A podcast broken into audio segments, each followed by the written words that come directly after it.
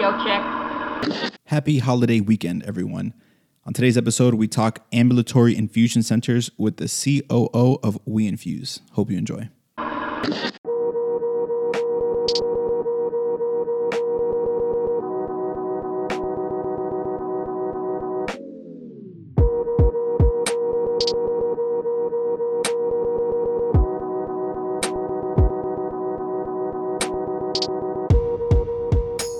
Hello, everyone. Welcome to another episode of RX Radio. I'm your host, Richard Waith, and today I'm accompanied by Reese Norris, the Chief Operating Officer of WeInfuse. Reese, welcome to the show. Hey, thanks so much, Richard. Appreciate you having me. So today's going to be an interesting topic, and we're throwing the listeners for a little bit of a curveball. The topic is still healthcare. We usually have pharmacists on, but Reese is not a pharmacist. However, he is in the pharmacy space, but I'm really excited to hear his perspective, talk about his company, why it got started, why him and the founders started this company, and dive into ambulatory infusion centers. And I think it's a topic I don't think we've ever actually talked about on the podcast, so I'm excited to learn more about it. I'm excited to explain what it means, what it is, why it's important, why it's growing in popularity. To the listeners. But before we get into that, Reese, if you can please just tell us a little bit about yourself first. Absolutely, Richard. Well, I'm actually a lawyer by trade, so don't hold any of that against me. Retired, so to speak, still practice, if you will, for our company and help, obviously, with that. But so after law school, I started practicing a law firm. And from there, my good college friend, Brian Johnson, co-founder of WeInfuse as well, and my dad had actually started an infusion center management company. So they were managing infusion centers for physician offices. And this is going to go somewhere and kind of rope in how I actually got into the company. So as they were growing the business, I was involved in the periphery, chiming in, providing my free advice, my 2 cents where they would actually listen. A couple of partners wanted to exit that business. I was at a law firm. So it really opened up an opportunity for me to jump into the business head first as a partner as well. And when I did that, my dad really handed the keys to me and Brian. He had kind of run his course there. He still had a separate business that he was running as well. So Brian and I really took the reins and, tried to grow the business. So he was also a partner in the business as well. So when I showed up, we were still managing infusion centers. Well, we realized that we really wanted to own them. We felt there was a niche in the market for actually owning an independent infusion center. So that's what we did. We slowly transitioned out of managing infusion centers for physicians to actually owning them. We operated in most of the major markets in Texas by the time we were finished opening all of our infusion centers. And our infusion centers were targeted primarily on the autoimmune disease space. So we... our referral sources were primarily gastroenterologists, neurologists, immunologists, and rheumatologists. And they would refer to us. We were a neutral site, a Switzerland, so to speak, for them to refer patients to us. And even if they had their own infusion centers, they would refer patients to us as well. And through that genesis of owning and operating infusion centers, we continued to take systems, hack them, because there was no infusion center software at the time. So what led us down a pathway of starting an infusion center software company is we actually created our own proprietary infusion center software that ran our infusion centers. And so from there, we had built an infusion center business. We had 5 infusion centers. We had a proprietary software. And we, at that time, my dad's like, hey, I've run the course. He was still the majority shareholder. Really thought it could be time to go out and see if we could exit the business. We did. We successfully sold to a strategic buyer in late 2012. We sold to Paragon Healthcare, which is based in Dallas. It was a great partner and acquisition partner. Most of the folks have horror stories when they sell their business. We did not. We have a really good story. Brian and I actually stayed on. We had a 3-year commitment, so to speak. We actually stayed on almost 4, continue to grow that line of business for them. So today, I think they're up to almost 12 infusion centers. And then we recently, in 2016, we launched WeInfuse. And WeInfuse is the first end-to-end software system that dedicated to infusion centers. We obviously had a proprietary system, but we didn't license that to any third party. So WeInfuse is really built from ground up. We started from scratch for infusion centers, you know, on a more scalable platform than our legacy software system. So that's how I got into the business. It's been an incredible journey. As we'll get into, the biologic autoimmune space is fascinating. It's growing rapidly. I just met with a pharmaceutical company yesterday about a new postpartum drug that's a 60-hour infusion. So, you know, it started out being just rheumatology, gastroenterology, neurology, but now it's expanding into other specialties as well. You know, OBGYN, there's new migraine infusion therapies, Alzheimer's drugs are in the pipeline. So it's an exciting space and continues to grow rapidly. Yeah. So that's a great, you know, story as to how you kind of got into it. And before we move on, though, I actually want to go a little bit further back. And the reason I want to is because you're a lawyer. So you went to law school, you graduated, you know, you did a lot of years of schooling to essentially specialize in law and become, you know, a doctor in law or whatever. So and we have pharmacists that are listening now that have done the same thing, where they've gone, you know, they've did massive amounts of schooling and specialized in, you know, medications. What was it like? And kind of give us some insight as to, you know, making that jump. You know, was it always there? Was it kind of random? Maybe give some insight or advice to someone that, you know, went their whole academic career to become a pharmacist, but then for some reason may decide to go into a completely different line of business? Well, absolutely. I think for me, I really actually enjoyed the practice of law. I was working for a great law firm. I didn't wake up with that fire in my belly. I didn't, you know, dislike what I did by any means. I was learning a ton, and, you know, I only practiced for 2 years. I worked for a judge and then worked for a law firm. But when an opportunity came, and I, you know, again, grew up with parents that were entrepreneurs, had small businesses, and, you know, we're trying to grow them to big businesses. And so that's what I was around. And so for me, when the opportunity came to join the business and knowing I was going to be working alongside Brian, it really opened up, you know, an opportunity that I jumped at. To your point, my education gap was pretty significant, moving from, you know, a finance degree at Baylor and corporate law. So I was mainly dealing with, you know, like corporate finance and legal issues, to going into healthcare, which has its own, you know, vocabulary and really its own language altogether, was a huge leap. And I recommend to anyone, just start in the trenches. I mean, I literally started verifying claims. As we'll get into, all of these drugs typically require, you know, a prior authorization or a predetermination. And so I just started in the trenches to learn. And I felt like I learned a lot by doing that, to see before I made any recommendations about how the company should be run. You know, learn what they're doing today, and then you can see the process improvements that you can make over time. That's really what, when Brian and I were handing the keys, that's how we approached the business. He was already, you know, pretty much an expert at that point. He's definitely an expert today in the business. So I could lean on him as well, which is really, really helpful. Yeah. I think that's great to hear kind of from you, being that you're doing it, because, you know, a lot of pharmacists are at some point may realize that, you know, even though they've done all that schooling, they want to go and do something else, which is perfectly fine. It's great. And I think you're a great example of how that can be a success story and how that can be fulfilling. So thank you for that insight. For sure. Tell us, so let's move towards, what is an ambulatory infusion center anyway? Like why do we even need it? What's that role in healthcare essentially? Yeah, so infusion centers, again, are, you know, primarily, certainly when I see an infusion center, I do not mean like a vitamin clinic or a hangover clinic at all. Those are growing in rapid popularity. But for the purpose of this kind of session, we'll keep it to the ambulatory infusion centers today primarily service an autoimmune disease patient population. So they're treating Crohn's, lupus, rheumatoid arthritis, I'm trying to think what I've already said, MS. Those are kind of the main disease states. There's definitely others, just a whole host of autoimmune disorders, and they serve a significant value in healthcare. I mean, it's a growing niche. The pipeline of drugs that's in the queue at the FDA is large. The number of drugs on the market today is already significant. So it's a multi-billion-dollar industry already.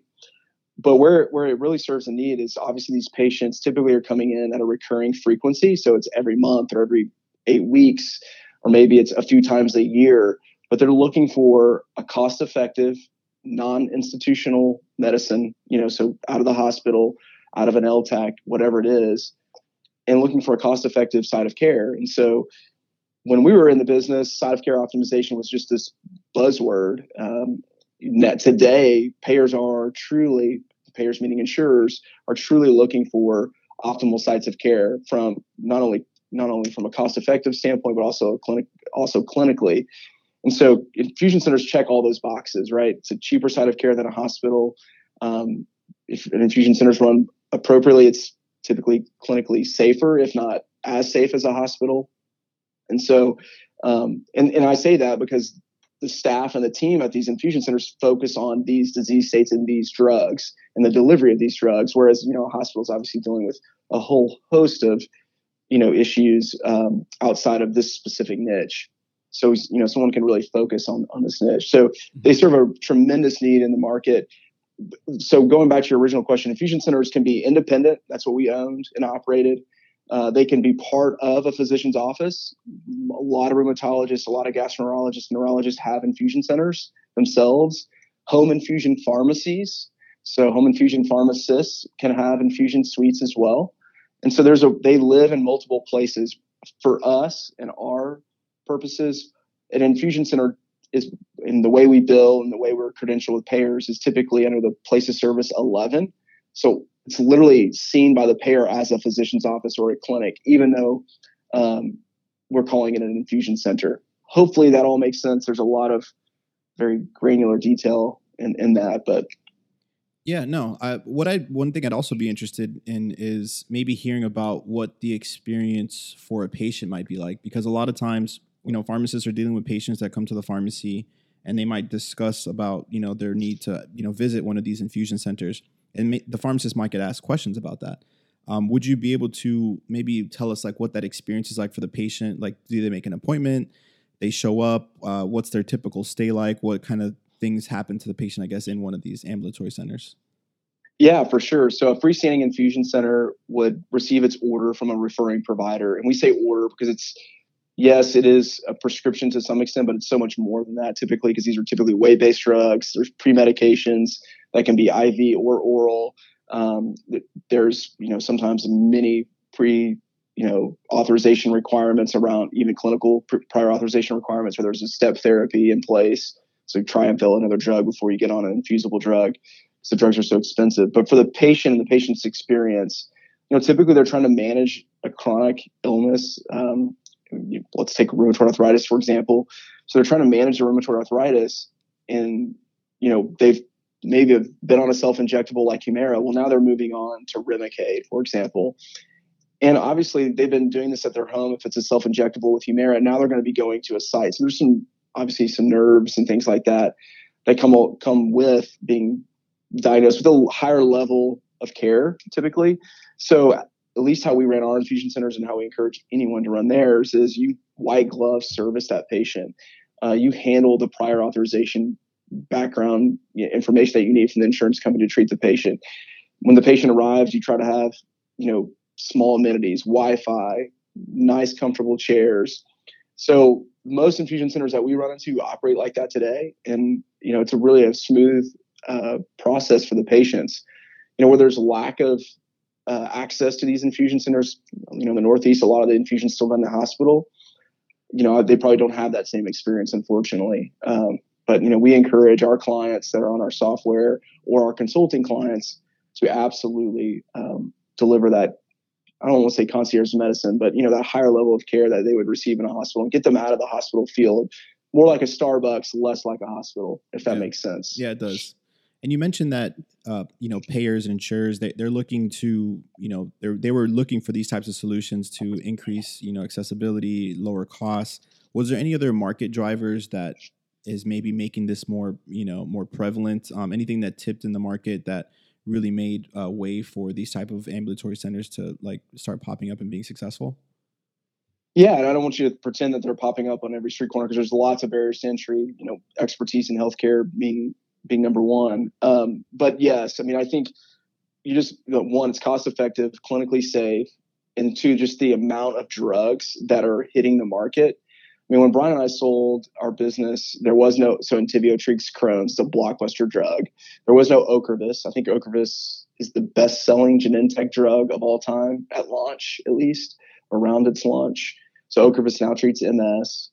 Lemtrada wasn't available. So there's just so many more new drugs each and every year, and I would say each and every quarter that are being launched, that it almost necessitates these infusion centers. So, you know, you've got the supply and demand, meaning, you know, patients are getting prescribed these medications. They're being ordered these infusions, but there's nowhere to go other than a hospital. And hospitals just, you know, one, it's not their wheelhouse. And it's just not the best way to treat these infusions for the most part. Now, some hospitals have absolutely figured it out. I don't want to say that in such a broad stroke, but the lower cost side of care is typically an infusion center. Yeah. And it makes sense. Sure. I mean, even hospitals now, they're even in the regular retail side. I mean, not to say it's, you know, any easier in, you know, in particular than compared to infusion, but even hospitals are partnering with retail pharmacies. So that retail chain, which is their bread and butter, can take over that, you know, their pharmacy operations. So, I mean, it definitely makes a lot of sense from the health system, at least. Yeah, we're definitely seeing health systems do something similar in infusion, or they're, you know, partnering with other organizations to fulfill this need that, you know, that's captured in their health system. Being, you know, someone's being prescribed infusion, they need a place to go. So yeah. It's great to see. So let's dive into a little bit of the details of the software. So you had mentioned that, you know, WeInfuse is one of the first kind of end-to-end softwares for the space. Now, what are some key features, and like how, I'm not sure if since then, you know, had there been competitors that popped up where you're still doing things better, but give us a little bit of insight there about the software. Absolutely. I would say we're still the first and only end-to-end solution for infusion centers. Most of the infusion centers today, if they don't have WeInfuse, are taking multiple systems, Excel spreadsheets. We see Google calendars, you know, we see, you know, separate inventory systems. We see inventory managed on Excel, inventory managed on notebooks, nurses documenting on paper. So you really see the full gamut when you don't have WeInfuse. But again, WeInfuse being a full end-to-end solution. So the moment a physician writes an infusion order, and so it's, you know, we have infusion-specific intake that can digest infusion orders based on the medication, setting parameters based on the FDA guidance. From there, from order entry, we move to a prior authorization workflow. Most of these drugs are exceedingly expensive. It can be $3,000 to $4,000 a dose, up to $100,000 a dose in the case of Lemtrada. So you really see a broad range of expense on the drug side. So there's a whole piece of the application dedicated to walking a patient through the insurance requirements. We call it our pre-treatment workflow. So all the pre-treatment work that you do to even get a patient on the schedule. From there, we have a chair-based scheduling system, which really is unique. It's built around the duration of the drug. So we pre-populate kind of default durations that can be customized by the patient and the drug. From there, we have an inventory management system, and then we have a robust reporting system as well, all built into one, a cloud-based system. We try to make it as affordable as possible for the provider as well.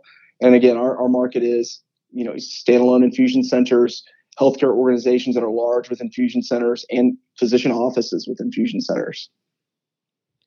So you mentioned that some part of the operations is nurses potentially documenting, like using paper. I think that's a good segue into, you know, maybe roles that healthcare providers are playing in these particular, you know, in these particular centers. What roles, whether it be nurses or any other clinicians, what are the different roles that an infusion center are available? So that's a great question. And obviously, I don't think I mentioned we all have a robust clinical treatment node that's very, very intuitive that our nurses typically love. So infusion centers that are billing like a clinic or places service 11 have to have a provider on site. A standalone infusion center, you'll typically see a nurse practitioner, perhaps multiple nurse practitioners, multiple RNs. A pharmacist, if it's part of a larger healthcare organization, you will absolutely have a pharmacist involved, helping with drug procurement, not necessarily mixing the drugs, because most of these drugs are mixed after the patient's weighed on the counter with aseptic technique. But we definitely have healthcare organizations that are using full clean rooms to mix the drugs as well.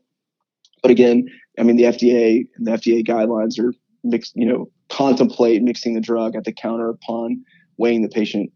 But a pharmacist can play a lot of roles, whether it's drug procurement, inventory management, operations expertise. A lot of pharmacists bring a lot of operations acumen to the table in a larger infusion center operation. We have multiple clients, and some of our largest clients absolutely have pharmacists involved in their infusion center operation, alongside nurse practitioners, alongside medical directors, alongside nurses, and even LVNs as well. So there's multiple clinical hats and operational roles within an infusion center. On top of all those roles, you obviously have the back-end roles as well. You know, verifications, verifying insurance, getting your prior authorizations, and then the billing and collections of those claims. It's not made easy. There is no real-time adjudication in the place of service 11 or the medical benefit professional fee schedule. These claims are, it's all under the medical benefit, so you do your best to estimate a patient's out-of-pocket, but there's a billing, a significant billing and collections component as well. Gotcha. And forgive me for not knowing this, or if it's even needed in the software, but is there some sort of clinical decision-making engine or alerts that the software comes with? So there is some, absolutely. So we have a part of that pre-treatment workflow is actually a clinical, there's a clinical review section. So some of our clients utilize that clinical review because they may want a pharmacist or their NP to sign off before they schedule that drug to make sure, you know, they have all the preclinical information they need before they treat the patient. That could be labs, and it's typically labs, any health and history, HMP information that they need or they feel like they should need before they treated the patient. So there's a clinical review component as well. And then also we put guidelines based around each medication, within, you know, kind of some guardrails within each medication to make sure patients or providers or infusion centers don't go too far off track. You can absolutely go off label, but you have to click a separate button to do some of those things. So we definitely provide guardrails. Yeah, that makes a lot of sense. So early in the conversation, you mentioned that, you know, these ambulatory centers are not popping up everywhere, which makes sense because there's high barriers to entry. So feeding off that, what are some of the bigger or unexpected challenges that you guys particularly face getting the company going, and maybe any other barriers to entry for this particular line of business? So when we were starting our infusion centers, again, we're an infusion center software company today, so there wasn't near as many barriers to entry as there was starting an infusion center, an actual infusion center company that was treating patients, et cetera. So, but we started our infusion centers, you know, it's a lot of, you know, cart before the horse, chicken and egg game with a payer. You know, you want to start an infusion center, but you have no patients. But the payer is like, well, you don't have any patients, so, you know, why would we give you a contract? So you really have to know your value prop, know what the value prop of an infusion center is, tout your value proposition if you're a pharmacist or a clinician, meaning that you have expertise in this domain, that you know the space well, you've done your homework. I think it's getting the payer contracts is definitely, from private insurers, is definitely a barrier to entry. Knowing all your state regulatory requirements is definitely key. Each state is different. You know, a nurse practitioner may have a lot of autonomy in Tennessee, but not as much, you know, in New York, for example. So you just have to know where their autonomy ends and starts, or starts and ends, if you will. And that would be if you had just had a nurse practitioner on site. Do you need a physician on site? In some states, you know, you just have to go through all the varying state regulatory requirements as well. So there's definitely some barriers to entry for sure. Yeah. That's interesting that you mentioned, you know, one of them being, you know, getting contracts, and being a lot of the pharmacists that are, you know, that are graduating, they have aspirations of owning their own pharmacy, whether it be independent, specialty, that kind of thing. But one thing I also don't think we've actually talked about on here is, what is it like trying to get some of those contracts? Can you give us maybe a high level overview of, you know, if someone's interested in obviously starting their own pharmacy and they know one of the big steps is, okay, I have to get, you know, a contract from an insurance company. What's that process like? And what are you know, give us some insight there. Yeah. And I mentioned earlier, it's a chicken and egg game. But absolutely. So first and foremost is part, you know, we don't advertise consulting on our WeInfuse website, but we do this, and for all of our consulting clients, we recommend payer contracting and credentialing firms that have experience in getting contracts with payers focused on infusion centers. And so they obviously provide a lot of expertise in making sure every single I is dotted and T is crossed appropriately. Because, I mean, you make one small mistake on your application. Yes, it's fixable, but it can take months because these insurance companies are huge and it's a very bureaucratic system to get mistakes fixed. So I always encourage our clients to, seek out that expertise, get with a payer contracting and credentialing firm that you're confident that can get you those payer contracts, even if it may take, 3, 6, 9 months, at least, they're going to get you a contract at the end of the day. But again, you have to know your value prop. When eventually, if you get a no from a payer, you're going to want to quote unquote appeal that decision, get to a higher, higher level decision maker so you can state your case. And when I say your value proposition, I really mean, why is infusion centers cost effective? I mean, infusion centers are typically at least a half the cost of a hospital. So you need to come armed with your data. We use a couple of resources to arm our clients with data. One of those is the Magellan report. It's a great report produced by Magellan. And it arms our clients with data that they can go with and say, like, look, here's claims data showing that infusion centers are more cost effective as, compared to a hospital. Well, that's what a payer cares about, obviously, but they also want to know you're clinically sound. And so as part, not only do they want to know, hey, we're going to save money, but you also have to prove, hey, I'm a pharmacist. I know what I'm doing. I've researched this. I have experience here, whatever it is. You want to tout your value proposition to get that payer contract. Yeah. That's how that's how we approach every new infusion center. When they're when it's a new infusion center, part of a larger healthcare organization, a lot of times those healthcare organizations have already contacts at the different payers. So those can be a little easier, but even if it's a startup, that's how we approach it. Yeah. So you just basically filling out a contract, sending it to the right person. Hopefully they send you back a good email back, or is it like an online portal that you go on to? I mean, I'm even interested in those specific details. Yeah. So, candidly, I don't get too much in the weeds on that side, but yeah. Yeah, absolutely. It starts with requesting a contract from the contracts department at an insurance company via email, via phone call. I mean, it's pretty old school. Yeah. And then they'll say, why, what are you doing? Sometimes they'll send you over one. But you just start that process at by grinding it out on the phone, and sending those emails out, trying to request a contract. Absolutely. Yeah. Just like you probably do starting a pharmacy. It's the same way. Yeah. Well, I appreciate you mentioning Magellan too, and they have a lot of great insight in the specialty space. And for anyone that's interested, there's an 8-episode series we have on here with Magellan and insights to all the different pharmacy roles and how pharmacists are playing a role there in specialty and their plans. So, if anyone is interested in that, will you actually be going to they have a specialty conference coming up soon. You go to that usually? I actually didn't know that. So a conference I'm going to soon was the National Infusion Center Association conference. And I didn't say that a part of my background. I should have. Brian Johnson, I helped start the National Infusion Center Association. Other conferences we attend that we find great value in. We tout that one. We're biased. We call it NICA. So go to the NICA annual conference. Mm-hmm. But we also go to Assembia. That's a great specialty pharmacy conference for us from a networking standpoint. But we go to a lot of conferences. I have not been to that one. I've actually met the folks at Magellan a few times. The specific Magellan report I'm referencing is their medical pharmacy trend report. That's the medical pharmacy trend report. That's a really good report as it relates to biologics. I think they call them BDAIDs. It's like biologic drug, autoimmune disorder drug or something. I'm going to butcher the acronym, but that's what you would look for within that report. Because there's a lot of different things in there. There's chemotherapy, but you really want to look around the biologic drugs. That's what we would suggest anyway. And I'll try to link that up. If I can find it, I'll link that up in the show notes for anyone that's interested and they want to refer back to that. So. All right. So what is it that you are like, what's most enjoyable about being in the space, especially if it seems like you're almost coming from, I know you said you have some background with your family in it, but you're almost kind of coming to the healthcare space with kind of fresh eyes. What's the most enjoyable, part about being in the space?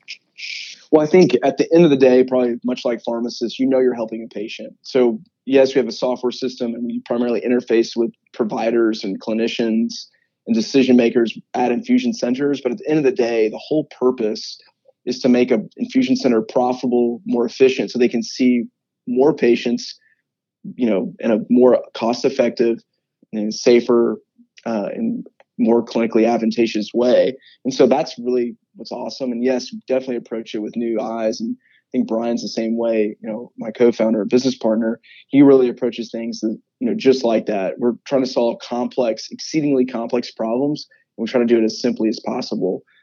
Hopefully folks would agree our software is very intuitive and try to make it that way, at least building it with fresh eyes. So much of healthcare software is so archaic. And so we're really trying to bring just a new, more consumer feel to our software. And I don't know if we're doing a good job at it. We like to think we are. I think some of our clients would say we are. You can listen to our podcast. We have a lot of our clients on there. We have our own podcast as well. So I guess that'll be the true test. Yeah. So what's your podcast? What's the name of it? And like, what can listeners expect too? So if they want to check it out, what can they expect to hear? Yeah. Our podcast is available at weinfuse.com. Just find us on, or you can, it's just the WeInfuse podcast on iTunes or any of the major, podcast outlets, if you will.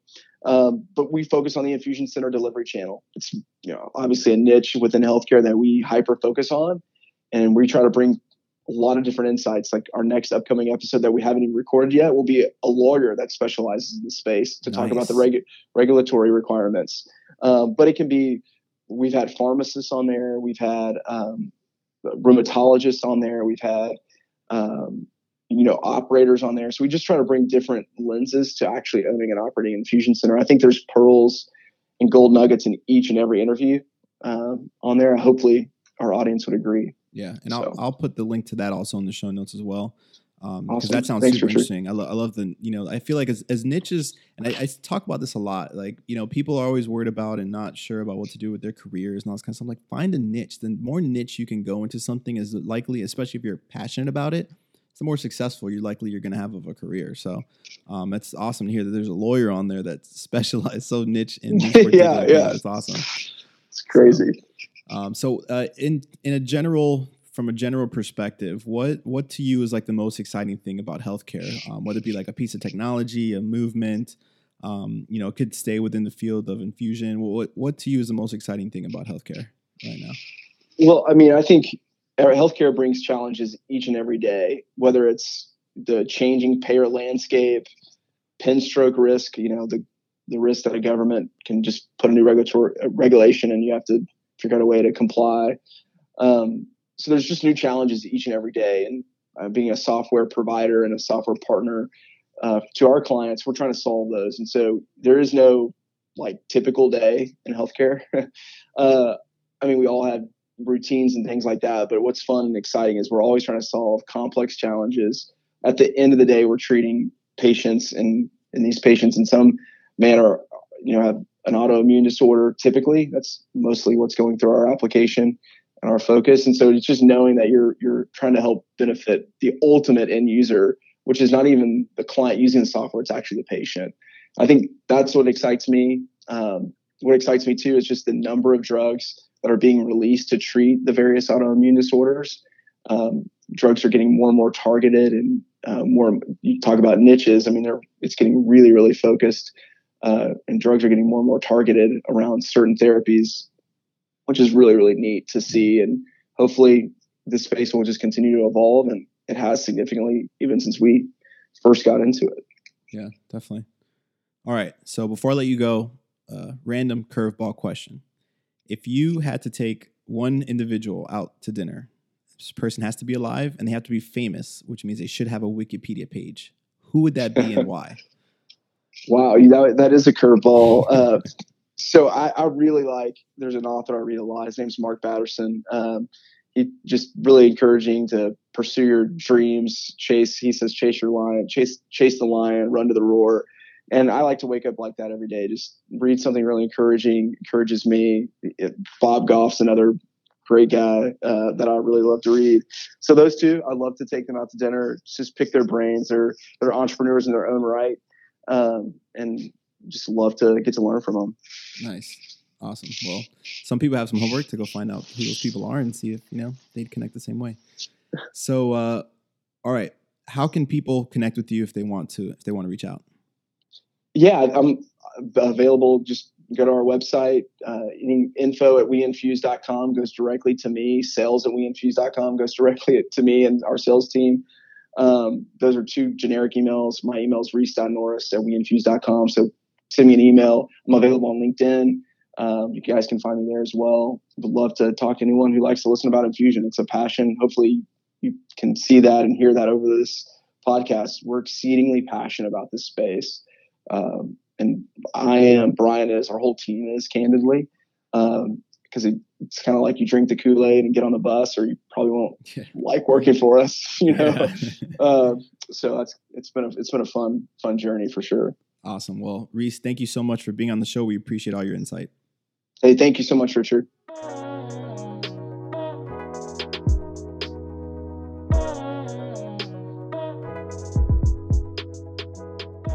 I hope you guys enjoyed that episode. I sure did. A lot of great insights there into a really, really niche field.